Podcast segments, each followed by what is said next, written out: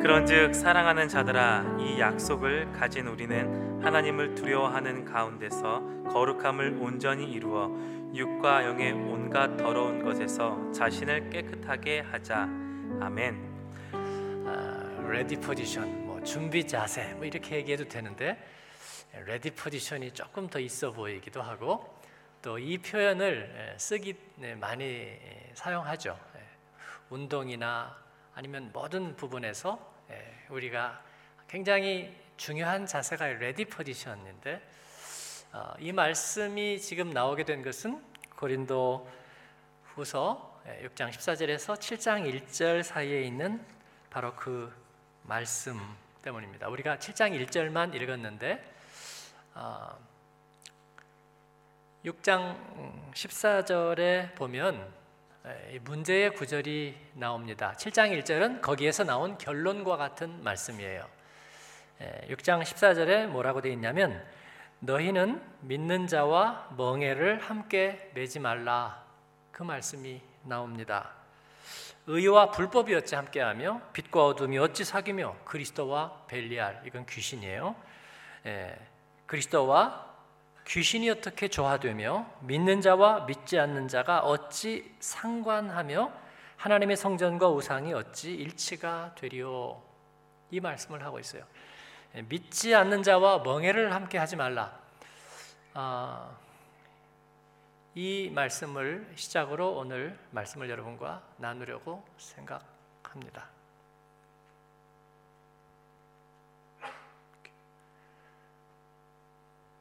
움직여야 되겠죠? 네.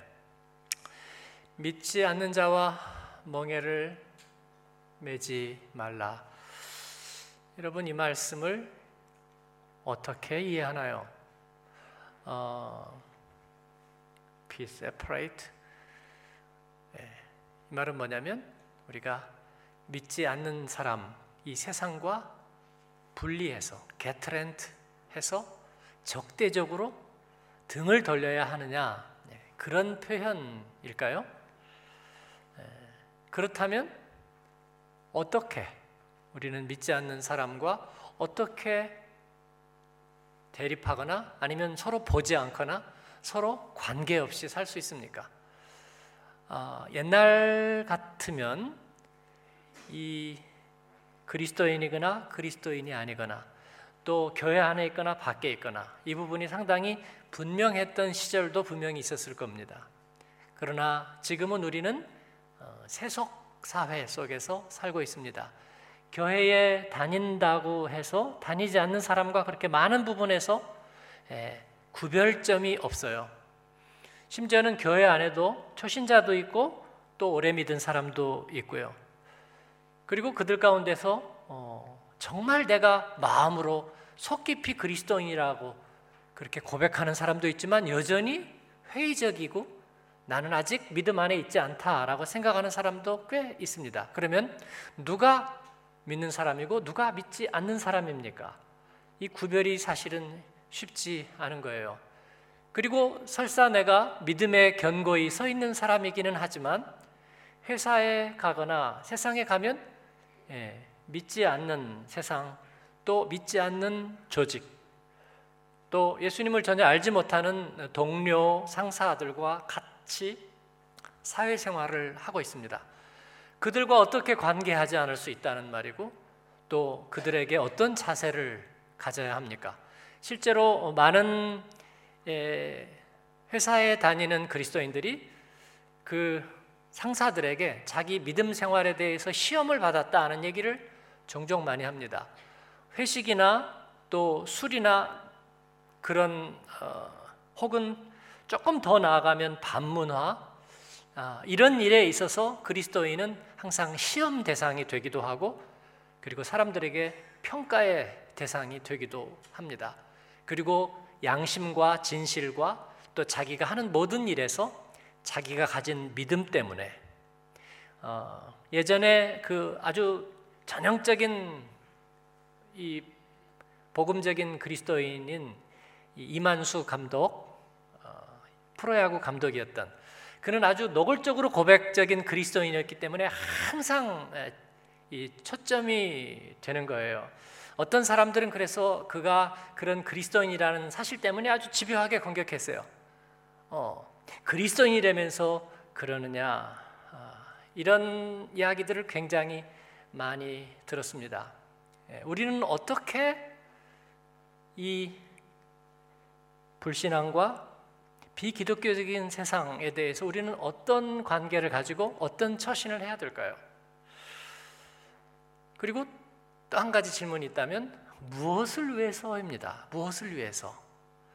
어, 내가 그냥 그리스도인인 것을 나타내기 위해서 그래야 합니까? 아니면 그들을 변화시키기 위해서 그래야 합니까? 세상을 구원하기 위해서 그래야 합니까? 아니면 세상을 멀리하기 위해서 그래야 합니까? 답이 없을 것 같습니다. 그렇죠? 예. 그래서 제가 다섯 가지 모델을 여러분에게 소개하려고 그래요. 설교 시간에 이런 건 좀 약간 이례적인데 오늘은 그렇다고 생각을 하세요. 왜냐하면 주제가 그렇기 때문에 다섯 가지 모델이 있어요. 이 다섯 가지 모델은 그 팀 켈러 목사님, 요즘 아주 핫한 미국의 목사님이에요. 뉴욕이죠. 네, 뉴욕에서 리디머 처치를 목회하고 또 신학자인 팀 켈러 어, 목사님이 어, 얘기한 그 모델들을 제가 어, 조금 설명을 위해서 빌려왔습니다. 네 가지, 일 번에서 사 번까지가 그 모델인데, 예, 그리스도인으로서 세상을 어떻게 대해야 할 것이냐, 그런 거예요. 믿지 않는 자와 멍에를 매지 말라는 그 말씀을 우리는 어떤 식으로 이해해야 될까 하는 모델을, 모델이 정확하게 맞는 건 아닙니다. 그러나 어떤 입장을 정하고 이해하는 데는 상당히 도움이 돼요. 첫 번째는 변혁주의 모델이 있습니다. 트랜스포메이션 모델. 이건 뭐냐면은 어, 우리가 그리스도인으로서 세상을 변화시키는 그런 모델이에요. 어, 굉장히 이 건강한 어, 그 신칼빈주의 운동 혹은 어, 건강한 복음적인 그 교회 운동들이 이 입장을 많이 취해왔습니다. 우리 한국 교회도 아마 상당 부분, 예, 이 모델 외에 서 있고 어, 저도 당연히 반대하지 않습니다. 뭐냐면 오라, 우리가 세상을 변화시키자, 그런 거예요. 우리가 그리스도인의 믿음과 그리고 그 거듭난 신앙을 가지고 세상을 이길 뿐만 아니라 변화시키자.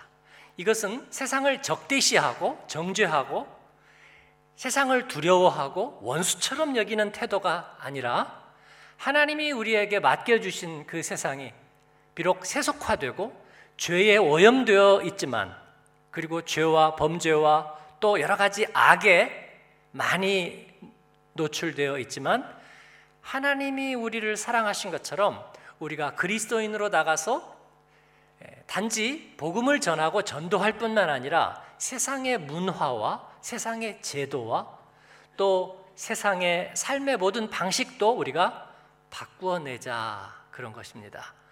그래서 어, 여기에서 굉장히 적극적인 운동들을 많이 하게 되는 거예요.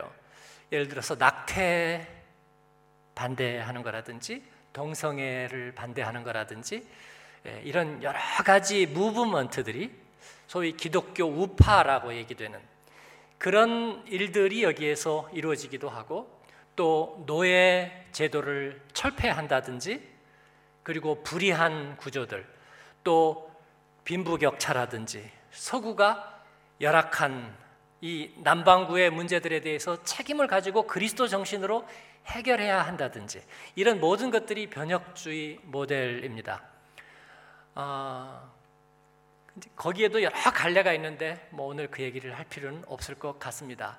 어떤 이들은 어떤 무브먼트에 굉장히 많이 중심을 두기도 하고, 어떤 이들은 이 성경에 근거한 이 복음적인 원리에 더 많은 비중을 주기도 하고, 또 어떤 이들은 이제 병행해서 교육운동을 열심히 하기도 했습니다. 한국 사회가 복음을 받아들이면서 이 외국의 선교부들이 와서 우리에게 그냥 교회만 세우고 복음만 전한 게 아니잖아요. 이 기독교 정신에 의거한 좋은 학교들을 많이 세워주었습니다. 그래서 기독교적인 세계관으로 인재들을 양성해 줬어요. 그리고 그들이 세상에 나가서 어떻게 정치인이 되고 어떻게 교육자가 되고 어떻게 의료인이 되고, 그래서 지금 부산에 있는 세계로 병원이라든지 그 복음적인 굉장히 많이 헌신하는 병원들이 장기려 박사의 그런 헌신적인 기독교 세계관의 영향을 많이 받았습니다. 그런데 그들이 결국은 선교사들에게 영향을 받았고요. 이 모든 것들이 변혁주의 모델이라고 볼 수 있는데, 문제는 뭐냐면 이 세상이 잘 변화되지 않거나 아니면 세상이 너무나 악해지거나, 그래서 세계대전과 같이 또 공산화가 된다든지 이런 엄청난 일들이 일어나면 굉장히 낙심하게 된다는 거예요. 절망감에 빠진다. 우리가 결국은 안 되는구나. 그런 생각을 가질 수도 있다는 거죠. 두 번째는 적절성 모델. 이게 참 한국말도 어렵네요. 렐레반스 모델이라는 건데, 그냥 쉽게 얘기하면 이 세상 문화를 하나님이 주신 것으로 상당히 인정하는 거예요. 어느 정도냐면 심한 경우는 이 세상 속에도 하나님이 정말 선한 것을 주셨고 이 세상과 함께 교회는 가면서 하나님 나라를 이루어가야 된다. 어, 미국에 있는 굉장히 그 세상에 긍정적이고 낙관적인 그런 교회들이 있었어요. 이, 이 긍정적 사고방식, positive thinking을 많이 얘기했던, 그리고 로버트 슐러 목사님이라든지 예, 이런 분들은 그런 입장에 철저하게 서 있었습니다. 그래서 우리가 세상 문화를 적극적으로 받아들이고 세상 문화를 적극적으로 활용해서 복음을 전해야 된다. 그래서 세상 문화가 업그레이드 되면 교회 문화도 업그레이드 됐어요. 그렇게. 그래서 예배 안에 재즈 뮤직도 들어오고요. 예배 안에 뭐 로큰롤이 들었다는 얘기는 못 들었어요. 어쨌든 세상 문화의 긍정적인 면들이 많이 들어오고 심리학이 들어오고 경영기법이 들어오고 적극적인 사고방식이 들어오고 많은 것들이 들어왔습니다. 그렇게 해서 이 세상 문화와 그리고 교회와 그리스도인이 가는 길을 같이 가야 된다. 물론 여기에도 많은 장점이 있을 거예요. 그러나 이 세상 문화의 수준을 교회의 수준으로 결국은 맞춰가는, 그러다가 세상 문화가 조금 더 나가버리면 교회가 굉장히 당황하는 일들이 일어났어요. 로버트 슐러 목사님은 실제로 죄를 자존감의 결핍이라 그렇게 정의하기도 했습니다. 굉장히 심리학적인 정의를 그냥 성경적으로 이렇게 받아들여요. 씨씨엠 같은 장르들이 야, 이게 세상 음악인지 기독교 우리가 복음적인 찬양인지가 거의 구별이 안 되는 부분도 굉장히 많이 있었습니다. 이게 일종의 적절성 모델이라고 그렇게 볼 수 있겠습니다. 좀 조심스럽게 얘기하자면 저는 이 부분에 거리를 두는 거예요. 어, 지금 미국의 피씨 유에스에이 장로교회들은 동성애를 전부 다 인정하고 받아들였습니다. 그리고 교회 앞에 그 동성애 인정한다는 무지개 깃발 꽂아놓고요. 그들도 아마 이 적절성 모델 중에 하나로 들어가지 않을까 생각하고요. 세 번째는 거기에 대한 반대급부죠. 어, the counter-culturalist 모델, 반문화주의 모델입니다. 적대적으로 보는 거예요. 왜냐하면 세상은 근본적으로 하나님과 멀어졌고 그리고 적대적이고 적그리스도적이기 때문에 우리는 그들을 변화시키려 하지 않는다예요. 왜냐하면 그들은 거리를 두고 멀리해야 될 존재이지 변화될 수 있는 존재가 아니에요. 변화시킬 수 없어요. 그래서 거기에다가 대립적인, 예, 그들은 마치 세례요한과 같고요. 그 다음에 중세 때 기독교가 공인되었을 때 수도원 운동이 일어나서 교회가 도시화되고 교회와 세상의 벽이 허물어지는 것에 대해서 그들은 영적인 경각심을 가졌어요. 그래서 우리는 경계해야 된다. 그래서 거기에다가 담을 쌓았습니다. 그런 신수도원 운동과도 같은 굉장히 예언적이고 굉장히 레디컬하고 그리고 굉장히 근본적인 자를 대는 반문화주의 모델입니다. 물론 이게 가지고 있는 굉장히 극단적인 요소들 신약성경에서도 우리가 종종 볼 수 있는 그런 라디칼한 모습인데 아, 이것은 우리 주님의 입장과 또 교회를 통해서는 그리스도를 통해서 말씀하신 입장과 아, 상당히 부딪히는 부분들이 있어요. 넘어가고요. 그 다음에는 Two Kingdoms 모델입니다. Zwei Reichen Lehre 독일어가 있는 걸 보니까 독일에서 나온 거죠. 예, 마틴 루터의 두 왕국 모델입니다. 이 두 왕국 모델이란 뭐냐면 이 세상을 육으로 본다면 우리 그리스도인의 신앙은 영으로 보는 것입니다.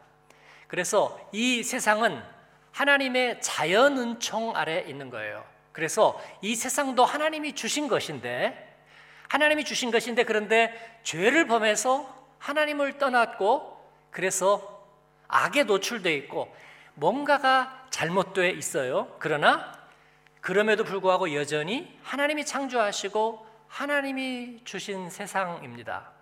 그 대신에 그 세상은 이제 유효기간이 있고 한계가 있어요. 우리 육체처럼.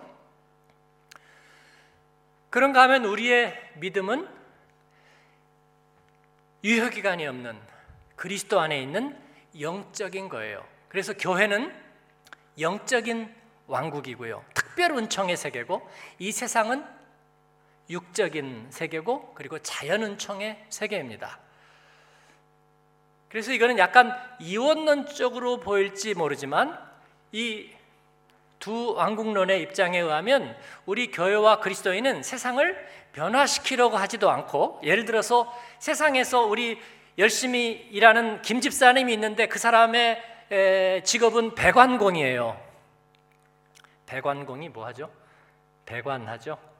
예, 배관공이에요. 그래서 자기 사장님도 안 믿는 사람이고 그런데 이 사람은 열심히 믿고 신앙적으로 생활하려고 하고 주일 지키려고 하고 기도하려고 하고 말씀 묵상하고 그래요. 이 변혁주의 모델은 뭐냐면 이 배관공 김집사가 어떻게 그 배관하는 방법을 통해서 그리스도인의 모습을 살아내느냐가 중요한 거예요.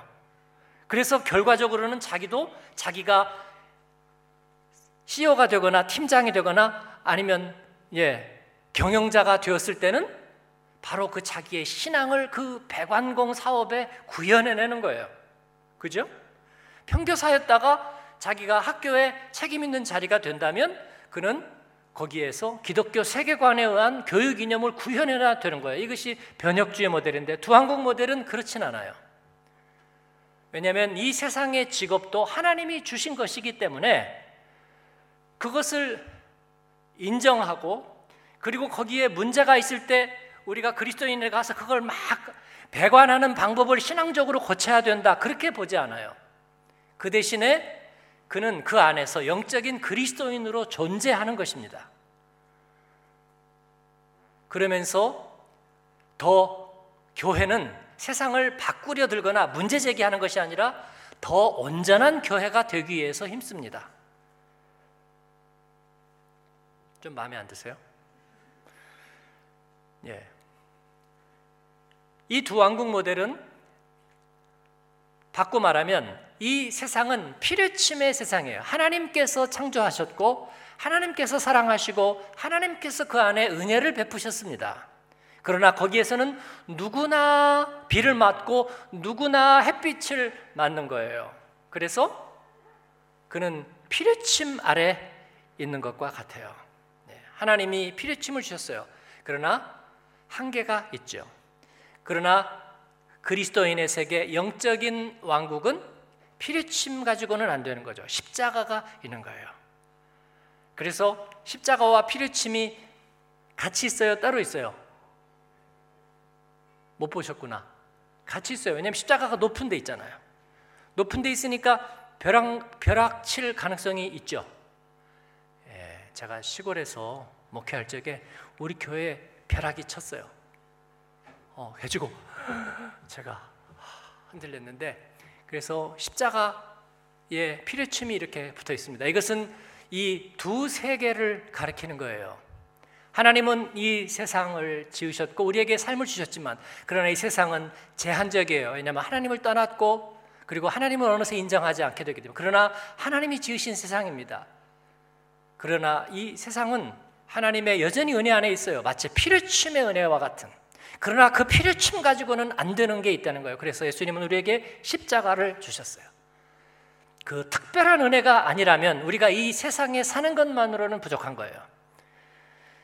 이것이 두왕국론인데 질문이 많겠지만 나중에 찾아오세요.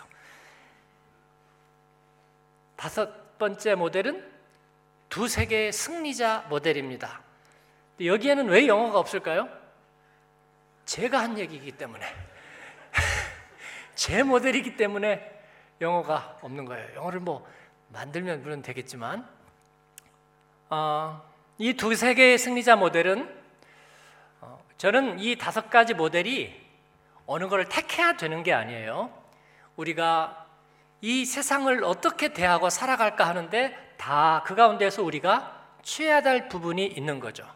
오라 우리가 세상을 변화시키자, 그리스도인으로 배관공으로서, 아니면은 나는 책을 편집하는 사람으로서, 아니면 광고 회사에 일하는 사람으로서, 나는 코미디언으로서 어떻게 이 세상을 변화시킬까, 이 문화의 형식을 어떻게 바꿀까 고민하고 주님 앞에 기도하고, 하나님 저에게 영감을 주세요, 사람을 설득할 수 있는 힘을 주세요, 그런 제도적인 힘을 주세요 라고 얘기하는 건 좋아요. 그러나 그러다 보니까 점점 정치적이 되어서 최고의 자리와 정치의 힘을 통해서만이 이걸 이룰 수 있지 않을까 생각하는 건 위험하다는 거예요. 그러지 않다 보니까 반문화적으로 에이 필요 없어, 세상은 어차피 말세고 그들은 적대적이고 내가 아무리 잘해도 그들은 나중에 나를 그리스도인이라고 결국은 골탕 먹일 거야, 그러니까 난 그들과 영적으로 프론트를 형성하고 그렇게 살아야 돼. 어떤 면에서는 굉장히 근본적이지만 어떤 면에서는 세상에 대해서 너무나 소극적이, 피해의식이 있겠죠. 적절성 모델은 세상 속에서도 좋은 점들을 받아들이고, 그리고 내가 있는 직업 속에서도 정말 하나님의 그런 사랑과 은혜를 느끼려고 애쓰는 건 너무나 좋지만, 그러나 십자가 없이도 이 세상 속에서 만족하고 살아도 된다는 생각들은 때로 우리를 위험하게 만들죠. 두왕국 모델은 굉장히 성경적이죠. 예, 이 세상은 하나님의 자연은총 안에 있고, 그러나 우리 그리스도와 그리스도인의 교회는 특별한 은혜 가운데 있기 때문에 우리는 특별한 은혜로 살면서 이 세상을 잘 누리고 또 그 안에서 빛과 소금을 다 해야 된다라고 생각하는 거죠. 예, 두 세계 승리자 모델은 이 가운데 이 두 한국 모델을 조금 더 적극적으로 받아들이는 거예요. 그냥 우리가 좋은 교회만 이루고 있을 것이 아니고요, 우리는 자연운총의 세계 속에서도 우리는 승리자가 된다는 것입니다. 믿음 좋은 사람이 대통령이 돼서 주지사가 되어서 그렇게 되는 것이 아니라, 꼭 크리스찬 미션 스쿨을 세워서 세상의 교육을 지배해서만은 아니라, 우리가 진정한 그리스도인으로, 그리고 신앙적인 바른 자세에 서 있는 그리스도인으로 살면서, 그렇게 살 때에 이 세상 속에 그냥 가만히 있는 것 이상의 더 긍정적인 영향을 미칠 수 있다는 겁니다. 제도를 바꾸기 위해서 투쟁하는 것보다도 훨씬 더 아름답고 존귀한 영향력을 미칠 수 있다고 보는 것입니다. 왜냐하면 한 사람이 순교하고 한 사람이 진실하고 거룩한 영향력을 미쳤을 때 그 시대가 변화되는 것을 보았습니다. 우리는 두 세계의 패배자이거나 한 세계에서 패배하고 한 세계에서는 견뎌내는 그런 존재가 아니라, 우리의 영혼이 잘됨같이 범사에 잘되고 우리가 그리스도 안에서 부여한 것처럼 이 세상 속에서도 하나님의 영광을 드러내는 두 세계의 승리자가 될 수 있을 줄로 저는 믿습니다. 이것이 제가 가지고 있는 복음적인 세계관이고 또 복음적인 이 세상에 대한 자세입니다. 그런 점에서 시간이 많이 갔네요. 이건 제목만 읽고 마쳐야 될 것 같습니다. 어떻게 우리가 이 세상, 믿지 않는 자와 멍해를 매지 말라고 얘기하는가? 바울 사도는 바로 이와 같은 두 세계의 승리자 되신 예수 그리스도, 그는 세상에서 십자가에 달렸지만 세상에 패배한 게 아닙니다. 세상과 등진 게 아닙니다. 세상에 그냥 융화된 것이 아닙니다. 그는 하나님의 분명한 구원의 미션을 가지고 오시면서 동시에 그 미션에 충실하심으로 세상을 변화시킵니다. 세상적인 방법으로 세상을 변화시키는 게 아니라 뭐 맥도날드 세우고 부동산 투자하고 그 다음에 미션스쿨 세워서 변화시킨 것이 아니라 그의 십자가로 세상을 변화시키는 것입니다. 거기에서 양심적인 그리스도인들이, 그리고 신앙적인 교사들이, 그리고 그 주님의 십자가에 감격하는 고백적인 예술가들이 일어나면서 우리는 두 세계의 승리자가 되는 거예요. 그러기 위해서 오늘 말씀은 네 가지 실행 원리입니다. 오전 예배에서도 말씀드렸지만 불신앙의 바이러스를 피하라는 거예요.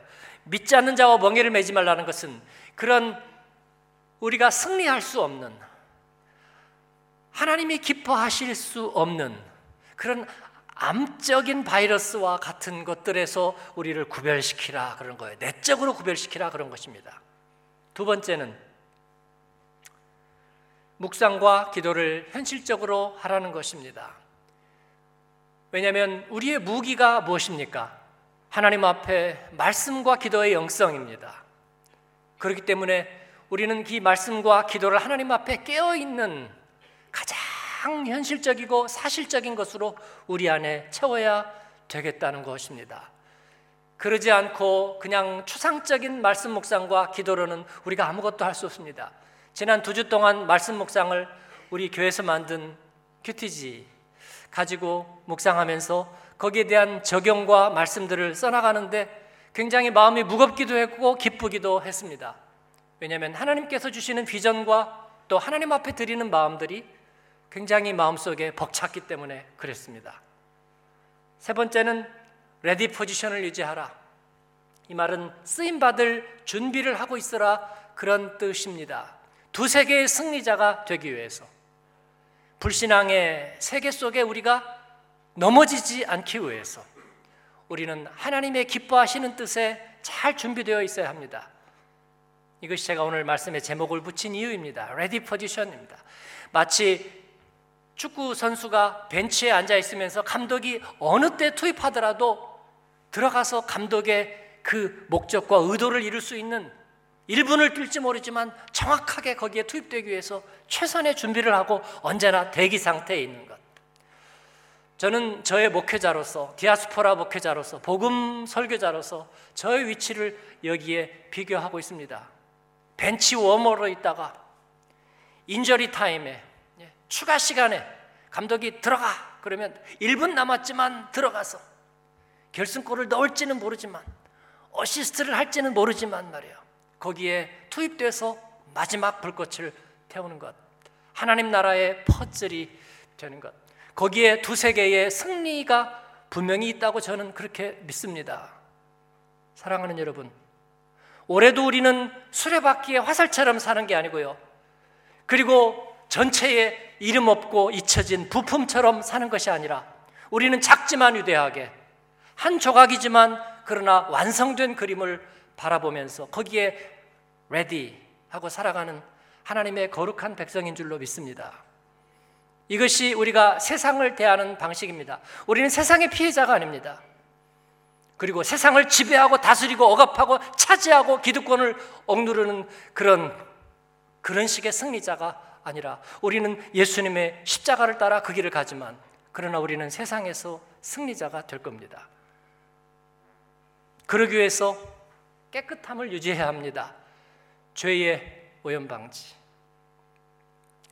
이런 그림이 나오면 이렇게 팍팍 연사도 좀 누르고 그래야 되는데, 예, 말씀은 여기까지입니다. 우리 같이 기도하겠습니다. 여러분께 기도 제목을 드립니다. 여러분의 세상에 대한 자세는 어떠한가요? 그리고 직장과 여러분의 일과 미래에 대한 여러분의 생각은 어떠합니까? 그냥 살아볼 겁니까? 아니면 세상에서도 힘들고 믿음에서도 힘든 그런 것입니까? 아니면 세상이 너무나 악하다고 생각하십니까? 아니면 세상이 너무나 좋아서 문제입니까? 우리는 분명하게 구별을 해야 되겠습니다. 우리는 사명을 가지고 세상 속에 있는 것입니다. 불신앙과 멍해를 같이 매서는 안 되겠습니다. 우리가 스스로 오염되어서는 안 되겠습니다. 우리가 주님 앞에서 하나님이 우리를 부르신 부르심의 목적을 기억하고 그리스도 신앙에 분명하게 서서 세상 속에서 선한 영향력을 미치는 참된 그리스도인으로 살기를 원합니다. 우리 동료들이 너 때문에 내가 여기에서 견디고 버틸 힘을 얻고 희망을 보았다, 그렇게 얘기할 수 있기를 바랍니다. 내가 가진 그리스도 신앙이 분명하게 전파되기를, 고백되기를 바랍니다. 우리 하나님 앞에 그 다짐을 드리면서 같이 한번 기도하십시다. 기도하겠습니다. 은혜로우신 아버지 하나님 감사합니다. 오늘 또 저희와 함께하여 주셔서